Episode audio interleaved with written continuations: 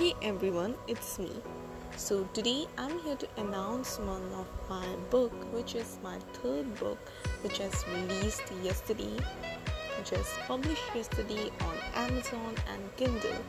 So this book is again based on philosophical ideas, be some of my philosophical ideas and personal growth.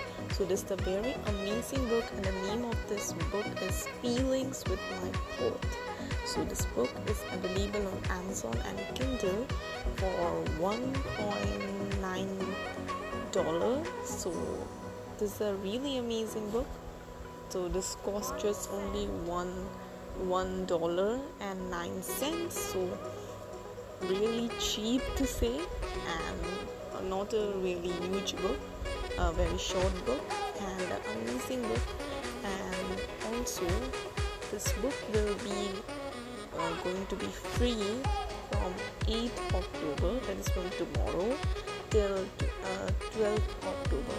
So this book will be available for free. So I recommend you go ahead. You can also get it free if you go to you know you are like wanted to read a book in this limited period. So hurry up and get your hands to my book.